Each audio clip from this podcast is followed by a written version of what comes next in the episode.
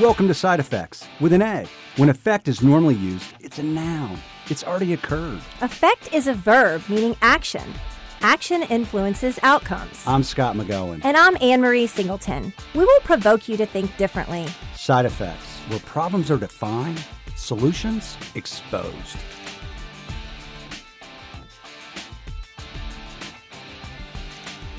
Welcome to Side Effects. I'm Scott McGowan. And I'm Anne Marie Singleton. How are you? I'm great. How are We have a you? Guest with us today. Hi, I'm Paul Roth. Are you sure it's not Malcolm, like Malcolm in the Middle? It feels like it, except go. the chair's as high as yours. So one of the things uh, we brought Paul here. He is uh, Paul Roth, uh, who's an R O U T H. yes, with uh, he's an attorney. Yes. uh, and also a CPA. So he has a uh, uh, law degree, went to NYU, Penn State, and the University of Toledo. That's me. Hmm. Did you just graduate? Can't you tell by the by the hair? Gotcha. And seriously, for our listeners too, Paul has done work for McGowan Brabender for um, decades. Right, Yes. for us and, and for many, many of our clients and for, for some of his own clients. So ERISA is his specialty. Yes, and I appreciate the opportunity. Yeah, so I Yeah. really appreciate you being here. Hey, my pleasure. So it's, um, it's March. We don't normally publish the date that we publish these, but we're going to talk this morning a little bit about healthcare reform, um, ACA, repeal and replace. We're we're not sure what to call it yet. Um, but it's freezing cold and it shouldn't be this cold today. What's going to be? Is tomorrow St. Patrick's Day? Yes. Yes, it is. Yeah, It is. that kind of snuck up. And I'm Right. Irish. Well, it's like 16 degrees, which isn't, it's cold. No, it's really cold. I'm not happy about that. Yeah. So, yes, tomorrow is St. Patrick's Day. So, the reason we're, we're giving you the date today is because we're talking about something that's very timely. And this came out on March 6th, right? Um, Yes, yes, very fluid. So, combination of two bills combined into one proposal. Well, no, there's really three bills out there, but the main one, and, and the reason it's so complicated is because of the makeup of both the House and the Senate. Um, reconciliation, and not to get too much into the weeds, but reconciliation only requires a 51 uh, vote to get past the Senate. So they're doing it, and reconciliation is the main part, which has really been the focus. And then the other three bills would require a 60 uh, a 60 vote uh, to pass. And one of the problems is with reconciliation, it's a limit as to what they can accomplish by doing that. And if I could jump into that for a little bit, this is some of the things that are on the on the table. Yeah. Yeah, I it's- think, it- I, I think probably from like 30,000 feet. Well, that- as, yeah. As we talk about the Affordable Care Act, I think, you know, March of 2010. Yes. Going back, you know, seven years. One is that legislation was, was written swiftly. and it was voluminous.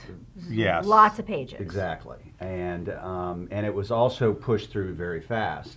And with no Republican votes. Correct. Because of the element, unfortunately, of the political landscape of our country today, Yeah. Yes. which is, quite frankly, where we are right now. Again. In 2017. exactly. So. Only un- the other way. Correct. Yes. Right. Right. This was only 120 pages, though, right? This was a lot smaller. Yes, it's a lot smaller. Well, is that is that better or is that worse? We're not sure. I think that's a guess. Well, the devil's in the details, so if you don't have the details, you don't have the devil, perhaps. Correct. yes. well, some might argue that. Some Yeah, that's- listeners might argue that. That's right. um, but uh, let me let me just give a real high overview. One one they're talking about repealing the employer mandate. Uh, another they're talking about repealing the individual mandate. One thing to bear in mind is there's been a lot of criticism about the reporting requirements.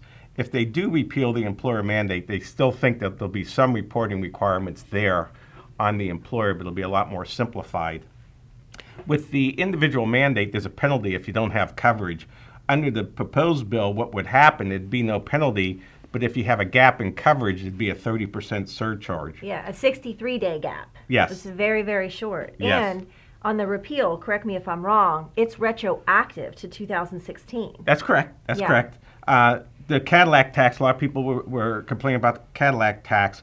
What they did is they pushed it back to the year 2025, which is really a lifetime away. But the one thing that they were talking about that didn't happen, at least in the current version, is that the employer will get a full deduction for the premiums. One of the things they were talking about is taking away the Cadillac tax, but then limiting the deductibility for the employer's premium. Right. So that is currently, like I said, the, the Cadillac tax is, is postponed, but it would be full deductibility. And again, that's where it is today. Wh- That doesn't right, mean which it won't just change. continues what, what we currently Exactly. have. A couple other things is, um, for, again, not to get too much in the weeds, but with health FSAs, there's a cap that would go away. Uh, they would allow for paying over-the-counter drugs, which is a big deal. Wait a minute. With let's, ta- you know, no let's tax. go back to um, FSA because Yes. actually I, I, I see that as a really positive aspect Yeah, yes. Yeah. because today the limit is Twenty-six hundred, correct, and dependent child care is five thousand, but that's That, that won't exactly change. Yeah, that right. doesn't So we're change. talking about a flexible spending account, and right now um, uh, it's it's limited, and I Yeah. do think that is actually although the ele- the element of uh, HSAs, but those those folks on non HSA Right. plans Right. yes. Mm-hmm. Or for dental and vision under the limited. So there, the expansion, there's a little bit of expansion for HSAs in this bill. Yes. And then the, the re- removal of the limit on the FSA. yes. And so all of these things that they're proposing are good for the consumer, uh, still the full deductibility of the premiums for employers, yes. but that takes away the element of tax revenue, right? Yeah, and I, I want to get into that. Well, under the current bill, low income people are entitled to a subsidy. And basically, if you have less than 400% of the federal poverty level, then you're entitled to a subsidy, which would help pay uh, your premiums through the exchanges. What they're proposing is that the uh, there'd be a tax credit, but it'd be based on age only, and that uh, it really wouldn't matter on. Well, it, w- it gets phased out over over um, your income if your income goes up. Um, what they're saying, at least you know currently, is that probably the lower income people will be hurt because the amount they receive will be less, and for the older people with more money, they would get something which before they wouldn't. Yeah, because So- The Yeah. other based thing on I age. read that, that that spread for the older population is it's pretty significant. Yes. Yeah. And I, I help me understand a little bit because I, I've, I've read about this. I've tried to understand this. It's it's um, I'm not going to use the right words. You could it's refundable, but it's also payable in advance. Uh, Do you understand the mechanics around what they're proposing? Well, they- they really haven't come out with a lot of detail, but Maybe that's why I don't understand it yet. No, it's probably a part- great question I mean- because when you go, let, let- let's say you go buy something at uh, Best Buy, Right. Yes. and they said there's a $200 rebate Yeah. if you send all this stuff in. Right. Well, the big issue is is can I afford it?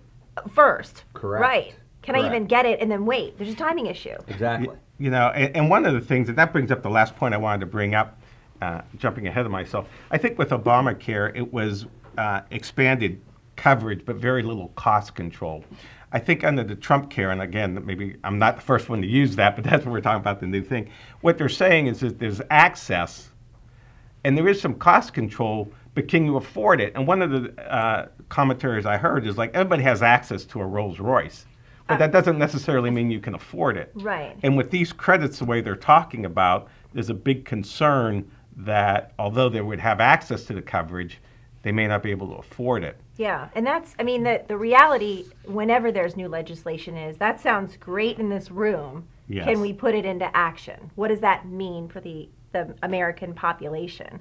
Um, and you called it Trump Care, and the news is calling it Trump Care. The name of it is the American Health Care Act, Act. that's right. Right? So, Yes. like people call it Obamacare, and it was the Affordable Care Act or the Patient Protection and if- the PPACA Affordable Care Act. It'll, it'll continue to be renamed. But right now, that's what it is American Health Care Act. Let, let me just touch briefly on some of the things that they want to uh, keep in, in, I guess, under the current law and what they proposed. Before you do that, can I ask you a question? Sure. So when we go back to the Affordable Care Act when it was initially passed, it was potentially the, the CBO came out and said this is going to be a billion, a trillion dollar expenditure. Yes. So inside of that, they looked at a couple things. One is um, uh, they reduced reimbursements to uh, hospitals uh, significantly Under under under Medicare? under Medicare. Yeah. Yeah. Then also they had um, collection of fees through the individual mandate, the employer mandate, and Yes. proposed ta- Cadillac tax legislation to help fund the trillion dollar expenditure for Right. the Affordable Care Act. There were some taxes out there on medical devices, which Yeah, Corey insurance. fees, Yeah, some hit some tax. other things, all health those- insurance tax. All those Yes. elements. So let, let's just assume for a minute that all of a sudden now we're talking about eliminating the employer mandate, eliminating the individual mandate, And then also the delay of the, of the Cadillac tax. We Hmm. might call it a Buick tax. We might, I don't know what we're going to call it. An auto tax. Correct. But out to 2025. Yes. So if you talk about the funding of this, so where's the revenue stream? Where's the money? To pay for this. That that's part of the problem. One of the things that they're getting a lot of pushback on is currently they expanded the Medicare eligibility rules. And then what they did is the federal government said they're going to pay 90% of the cost to the states. Now what they want to do is they want to do block grants where what they do is just give them a certain set amount of money and say here you're on your own. And a lot of the Republican states, the governors, they expanded like o- example Ohio did. They expanded Right. um, Medicaid. Well, now all of a sudden they're going to say instead of us paying 90%, we're going to give you X number of dollars and you manage it. and you manage it. So that that's that's a big problem. Huge individual impact for, Right. for individual states. Yes. Yeah, and no, no new, I mean, this bill actually includes no new expansion to Medicaid uh, beyond 2020, right? Yes. I mean, there's a specific date in there that they call out in terms of that. I want to go back to and something you said quickly, and then we'll jump ahead. If you don't have coverage for 63 days, Yes. a 30% surcharge on top of the premium that they would offer you. They're going to allow health plans to surcharge people with a Yes. gap in coverage. That's how they're trying to get, get people under this proposed legislation to maintain coverage. Yes. Because insurance only works when we have healthy and sick insured together. Yeah, uh, one of the things you'll see is a, a lot of pushback from the providers and the hospitals. And the reason for that is under the current law, you have to have essential health benefits, which is a category, 10 broadly uh, listed categories, and it has to have a minimum actuarial value. And again, not to get into the weeds too much, but basically the lowest plan has to pay at least 60% of the claims. One of the things they're talking about is eliminating that requirement. Right.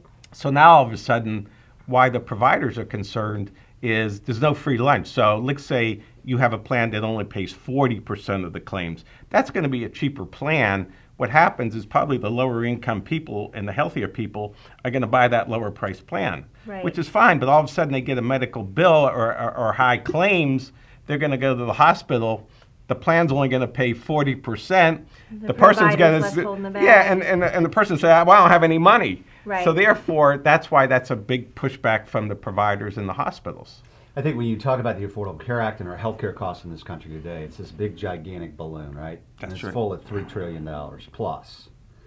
All these modifications, the first Affordable Care Act, the proposed legislation, changes, taking any air out of the balloon. That's We're right. just squeezing it one direction or the other. That's I right. certainly understand from a hospital perspective. Um, th- those benefit levels protected organizations and facilities against maximum out of pockets, Yes. collection rates potentially increased. And now their fear is uh, additional out of pockets, their collection rate decreases, the economic challenges that it has on doctors, hospitals, and the healthcare system. Exactly. There's no free lunch. So if this one person doesn't be able to pay it, they're going to have to recoup it somewhere else. Correct. Right. And, and it's it exactly usually like you said. ends you up s- in the private payer market, which is our employers. That's Yes. typically where we see that bill land. Well, and you can't take 20% of our economy, which is what healthcare is, and you can't pop the balloon either.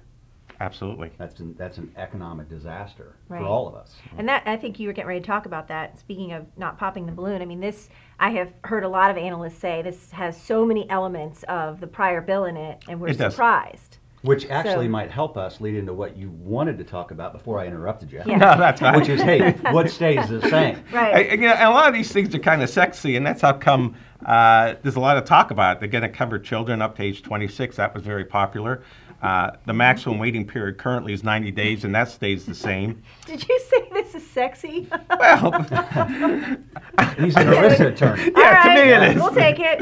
okay. His uh, brethren wrote this. so- Well, thank you. Yeah. Uh, 90 day waiting period, the essential health benefits, where I talked about before, the, the 10 categories. There's no uh, annual or lifetime limits on those essential health benefits, Mm-hmm. uh, no caps uh, on the uh, out of pockets, um, no pre existing condition, that's a big deal. Uh, first dollar coverage for preventive care. One of the things that, that, that um, has gotten a little attention is right now th- there's limits on how much uh, carriers can charge based on age. And right now, the spread's three to one, and they're talking about changing it five to one. Um, That has a lot to do with the community rating. The Exactly. underwriting there and that, that under, under 50, that small group market. Yes, and the community rating still seems to be in effect currently. Right. And I think it really makes sense, and you guys can speak to that more than I can, but if you didn't have community rating, what they, would- the carriers would do, and again, they're not the bad guys, they would look at a group and say, well, if your claims are going to be $100,000, then if there wasn't community rating, we'll charge you $101,000. With community rating, there's, there's limits on how much they can charge, and it's based across the whole book, more or less. Right. And it, it previously, it was somewhere around seven to one prior to. Up to eight to one. ACA. I heard Seven to one to nine to one, somewhere in that range. I heard actuarially it's about 4.48 Okay. or something like four But and a they half. were allowed to go that far They- they- before. yes. ACA. Yeah, and brought so it what down to happened three to one. before is, um, you know, for groups that had less than 50 employees, if you were young and Yes. healthy, you got hammered Yeah, to the impact of community rating. If you were older and sicker, there was a significant, You got a significant benefit. windfall. So I don't disagree with the with the new uh, proposed five to one Uh-huh. ratio. However, uh, even uh, on exchange plans and individual, it does mean historically a 64 year old, right, that might have paid thousand dollars a month prior to the Affordable Care Act. Their rates went down to maybe seven hundred dollars. Yes. A 24 year old male, their, their rate was sixty-two it was dollars really low, their rate went to three hundred dollars. right? So um, obviously, what happened is, uh, and I'm not saying this uh, specifically, but an older, sicker generation jumped into this pool, and the younger, healthier population, Jumped out. yeah, fish out of water, Yeah. right? Yeah. And that's just the exact opposite of what you need to Correct. make an insurance plan work, which is why we're seeing carriers come out of those exchange plans, some areas with only one option available. Yes. I mean, the premise of insurance is is sick and healthy together, health insurance, and ensuring an, an unknown risk. That's the spreading it- idea. and, and spreading it spreading it. across many, many payers. So I, I think what's important too is to realize what we were doing before the Affordable Care Act was not working. Let's Yeah. agree to that. So the three to one ratio. Let's just agree to the fact that that wasn't horrifically successful and effective, and That's right. potentially the five to one ratio might be a bad idea as well. But staying at three to one ratio Yeah. is economic disaster. Right. And five to one, at least moving closer to the to the right. The last thing I wanted to talk about, and throwing red meat to these guys, is one of the things they're talking about. Red meat? yeah, it, it's selling, um, having the ability to sell insurance across state lines. And you know, President Trump gets up there and says, "Well, that's more competition, and, and it makes sense." I think some of the concerns are the fact that some states have less consumer protection than other states. So, for example, Mm-hmm. and I'm just picking a state, and I really don't even know the laws of that state, but let's say, for example, Iowa has less consumer protection than what you would get from a policy in Ohio. I think there's a concern about the, the, the people in Ohio, the, the, the, the uh, legislators in Ohio having policies sold here that doesn't protect their citizens. The other thing, and this is more what, what uh, Ann and, and Scott can talk about, is you know a dollar is really not a dollar when it comes to healthcare. It's the provider network. Correct. Right. So you know if you have an insurance company, and again I'll just pick Iowa, if they don't have a provider network here in Dayton, Ohio, for example, the fact that they're selling over state lines really isn't going to be that that beneficial. right. And that's a segue for you guys. it's a I, I mean that's just a complicated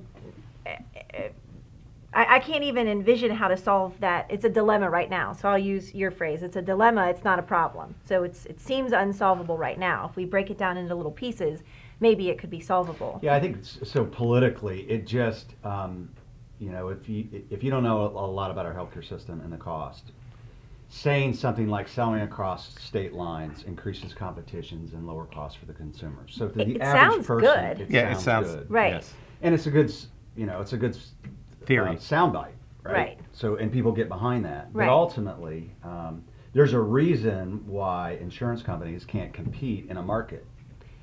I mean, you, you have to have you have to have an, a network. You have to an insurance. Uh, healthcare is regional.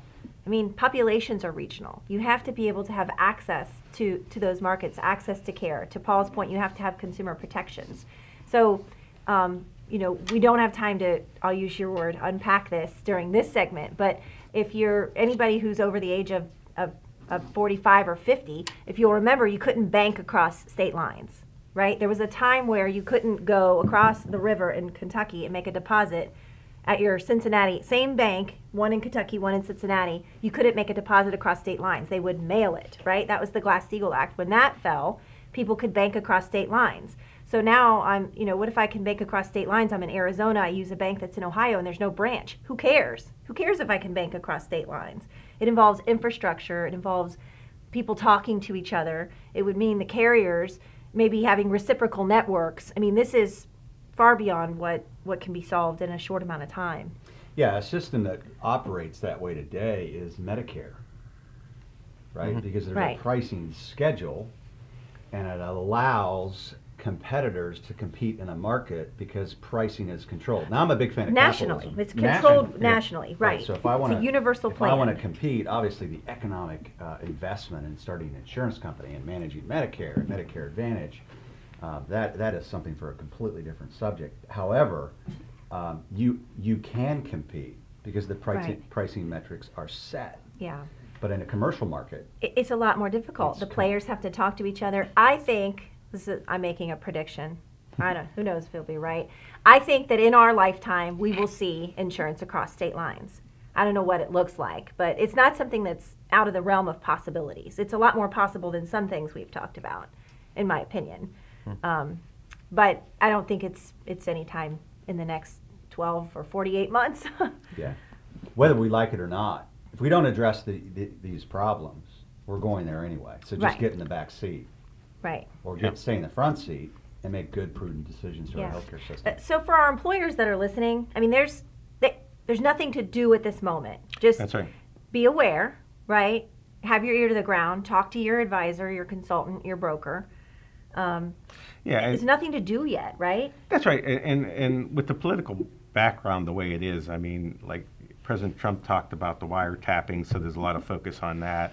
Talking about Russia, uh, the uh, immigration ban, and you know, it, it takes political capital, and it, it it remains to be seen. I mean, it's not beyond the realm that healthcare reform falls off the table. I mean, it, it is possible that nothing gets passed. I mean, right now there's a big divide within the Republicans themselves to even get the 51 votes for for the uh, for the first reconciliation part. And if they Right. can't get the first part done, they're certainly not going to get the other parts done. One of the parts they're talking about is, is um, association health plans. That's another good example. They say, oh, well, we'll just band together and that will reduce costs. It's almost like, you know, selling across state lines. That in and of itself isn't really going to do it. Correct. Right. I So- think also for our listeners, whether you're an employer and an individual, all of the elements that were passed in 2010, it was very complicated, right? Yes. So all this proposed legislation with a timeline, and, and actually they did a pretty- pretty good job of projecting this out from 2010 all the way up to 2018 and what was going to happen. Yes. On the heels of that, much of that was um, was jettisoned, and a lot of it was delayed. Some was actually repealed. So, if you're reading this, these legislative briefs and the the uh, the, the CBO uh, you know documentation on the cost of this, d- don't get so mired up in the fact of this is what's going to happen Right. because it's very likely what's going to happen. What you said too, we, we might take no step, which I hope that's not the case, but we're probably going to take take small steps towards that. And there's a good chance when we take a step forward, we might take two steps back. Right. Yeah, and, and like I said, it's just the political background. Like you you brought up an excellent point about even with you know Obamacare, some of those things were postponed, and and, and I think a lot of that was just for political reasons. For example, the Cadillac tax was postponed till 2020. To get Uh, through the election. Yeah, to get through the election. Yeah. Correct. So So stay tuned. Um, more to come, Hmm. right? As we have information, um, we'll make sure that we share it with you. We will have um, some more information towards the end of April through one of our learning centers. So We have uh, Paul Roth as a guest and uh, Grant Reed, Reed, yeah. who's been in this business a long time. longer than us. Yeah, yeah, longer than us. that's longer than Um, you. I, I'm I'm going to say yes. He's not here, so I'm Wow. going to say yes. That's coming Okay. up in April, so hopefully you can uh, you can uh, join us. Yeah, So- so we'll post a few things out on our, our blog about this if you want to read those um, at healthierbirthdays.com. And if you need to reach us, you can reach me at Ann at healthierbirthdays.com or or Scott at healthierbirthdays.com. thank you so Hey, much, Paul. Paul. Yes. One is um, what you're a really smart guy, We try not to tell him that too often, but now Yeah. there's a permanent record of it. and there is uh, there's a lot of complexity in uh, in, a, in ERISA law, Oh, yeah. and uh, you're really intentional about it. So there's people that play in this space, Hmm. right? And then there's people that really know what they're talking about, and uh, you're not only an asset to McGowan Brabender, but to our customers, and um, a lot of people that you work with in the state of Ohio. So Well, I appreciate that. And again, look at our news, um, our compliance newsletter is always Yep, pretty I good. think it went out to today. yeah, I as think it's well. going out today. Yeah, Yeah. thanks for joining us on Side Effects. Have a great day. Thanks. thank you. Bye bye. Thanks for listening and opening your mind. If you're interested in learning more, you can reach us at scott at healthierbirthdays.com. or Ann at healthierbirthdays.com. We hope you'll join us next time On Side Effects.